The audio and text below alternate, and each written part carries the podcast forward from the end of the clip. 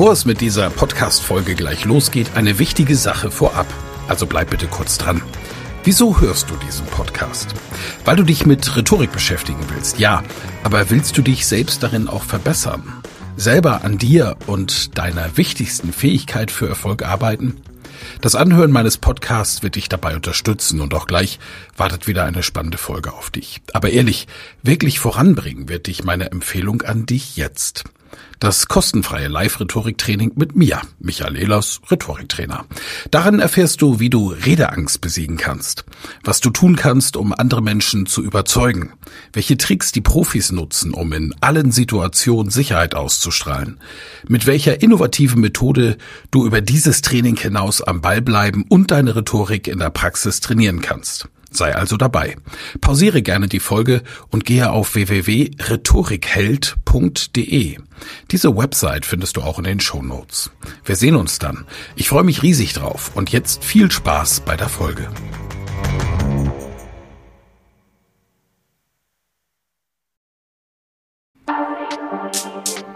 Elas Rhetorik Podcast. Wer was zu sagen hat, der sollte reden können. Ihr Rhetorik-Podcast für Management, Kommunikation und Strategie. Herzlich willkommen zum letzten Teil des ersten Podcast-Kapitels Sicheres Auftreten. In Teil 4 geht es um die Hände und um die Gestik. Sicherlich wird dieser Podcast eine der Hauptschwierigkeiten ungeübter Redner und Rednerinnen ansprechen. Denn glauben Sie mir, jeder Rhetoriktrainer und jede Rhetoriktrainerin erlebt bei Rhetorik-Basistrainings dasselbe. Nämlich Teilnehmende, die keine Ahnung haben, wohin mit ihren Händen. Was sehen wir dort? Wir sehen die Hände verschränkt vor den Weichteilen des Herrn. Auch Franz Beckenbauer Gedächtnishaltung genannt. Die Älteren werden sich erinnern, Freistoß 1974. Oder die Arme an die Hüften gestemmt, wie John Wayne es in dem Film Ringo tut. Oder war es Clint Eastwood? Keine Ahnung. Wir sehen Kugelschreiber, die mitgebracht werden und mit denen die tollsten Pirouetten vorgeführt werden, mit denen man ohne weiteres bei Olympia auftreten kann. Allerdings, das hat alles natürlich auch seine Wirkung. Nur Sicherheit strahlen sie mit diesen Beispielen eben nicht aus. Doch in diesem Kapitel geht es genau darum, wie strahle ich Sicherheit aus vor meinem Publikum, selbst wenn ich mich innerlich etwas aufgewühlt fühle. Sprechen wir also von der Gestik und die Hauptfrage, die wir uns stellen müssen, wohin mit meinen Händen? In älteren Werken zum Themenkomplex Rhetorik steht ein alter Trick, Hände hängen lassen. Ja, und das wird dann auch gerne einmal ausprobiert. Die Hände hängen schlaff, nahezu leblos am Körper herunter. Wenn Sie jetzt mit Ihrer Stimme und mit der Modulation spielen, dann werden Sie es erleben, dass es unglaublichen Eindruck macht. Schwierig ist es nur, wenn der Redner oder die Rednerin sich in dieser Haltung gefangen fühlt. Dann kann es nämlich passieren, dass er oder sie über einen längeren Zeitraum in diesem Vortrag die Hände wie abgestorben hängen lässt. Schnell wird dort der Zuhörende denken, was ist mit dem los? Ist sie krank, tennisarm oder ähnliches? Meine Erfahrungen mit den tausenden Teilnehmern meiner Trainings in drei Jahrzehnten ist folgende. Ignorieren Sie diesen Trick ruhig. Andere wiederum probieren es dann mit trainierter Gestik. Und da bin ich kein Freund von. Teilweise kann ich Ihnen bei Messen und Kongressen sagen, wie der Rhetoriktrainer oder die Rhetoriktrainerin eines bestimmten Präsentators heißt, da diese Gestiken von ihren Trainern gelernt und übernommen wurden. Freunde, das sieht nach allem aus, aber niemals wirklich authentisch. Und ich habe es mehrmals gesagt und werde es auch noch häufiger sagen. Das Wichtigste in der Rhetorik ist eben Authentizität. Bei dieser Gelegenheit möchte ich Ihnen gleich mitteilen, wie Sie ein aus meiner persönlichen Sicht gutes Rhetoriktraining von einem schlechten unterscheiden können. Bei einem schlechten Rhetoriktraining, ich selbst habe davon ungefähr zwölfmal Rhetorik-Basistrainings gemacht bei unterschiedlichsten Trainern und Trainerinnen, gehen acht bis zwölf Persönlichkeiten in einen Seminarraum und am Ende von zwei oder drei Tagen Training kommen acht bis zwölf kleine Rhetoriktrainer raus, die die Gestiken und teilweise sogar die Sätze ihrer Lehrenden übernommen haben. Bei einem guten Rhetoriktraining, aus meiner Sicht, kommen acht bis zwölf Persönlichkeiten in einen Seminarraum und nach zwei bis drei Tagen gehen acht bis zwölf Persönlichkeiten aus diesem Raum wieder raus.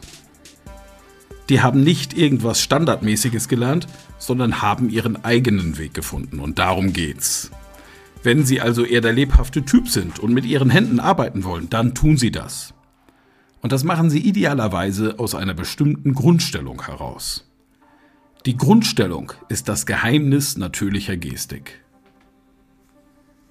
Diese Grundstellung ist, die Füße stehen ungefähr auf Schulterhöhe in einem normalen Winkel, ca. 45 Grad auseinander. Die Hände legen wir auf Höhe des Bauchnabels, etwa 7 cm über dem Bauchnabel ineinander. Wir greifen nicht ineinander und halten uns verkrampft fest, sondern wir legen die Hände mit den Handflächen leicht nach oben, ungefähr eine Handbreit über dem Bauchnabel ineinander. Für die Herren, die ein Jackett tragen, ist es noch ganz einfach. Das ist, wenn Sie einen guten Schneider haben oder Ihre Kleidung, Ihre Jacketts in einem guten Geschäft kaufen, genau der Punkt, bei dem Sie den Spannknopf schließen. Sie können auch ein bisschen querschlank sein. Helmut Kohl ist ein gutes Beispiel. Wenn der seine Jacketts trug, die fallen alle ganz gut und es liegt daran, dass der wichtige Knopf, der das Jackett spannt, das ist bei einem Dreiknöpfer, zum Beispiel der Knopf in der Mitte, genau 7 cm über dem Bauchnabel geschlossen wird. Dort legen wir die Hände ineinander.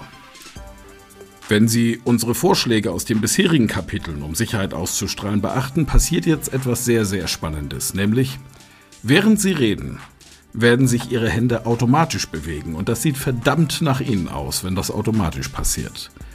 Dann ist das extrem authentisch. Warum ist das so? Weil unsere Gestik nicht von unserem Verstand gesteuert wird.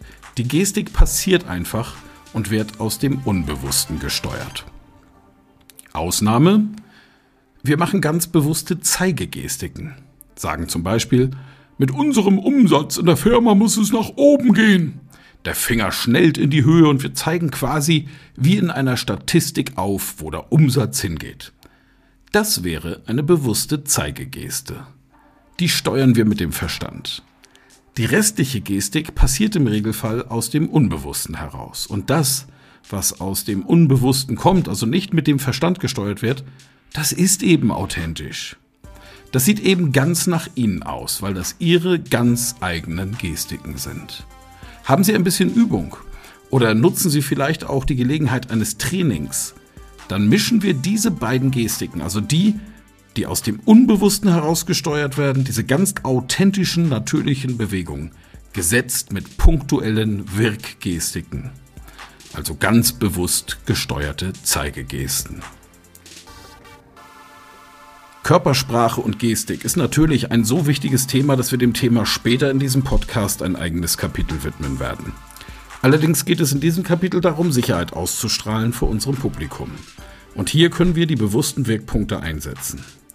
Zu Beginn eines Vortrages gehen wir in die Ausgangsposition. 7 cm über dem Bauchnabel legen wir die Hände ineinander, fangen an zu sprechen und werden uns absolut auf unser limbisches System, auf das Unterbewusstsein verlassen können, das dann die normalen Gestiken setzt.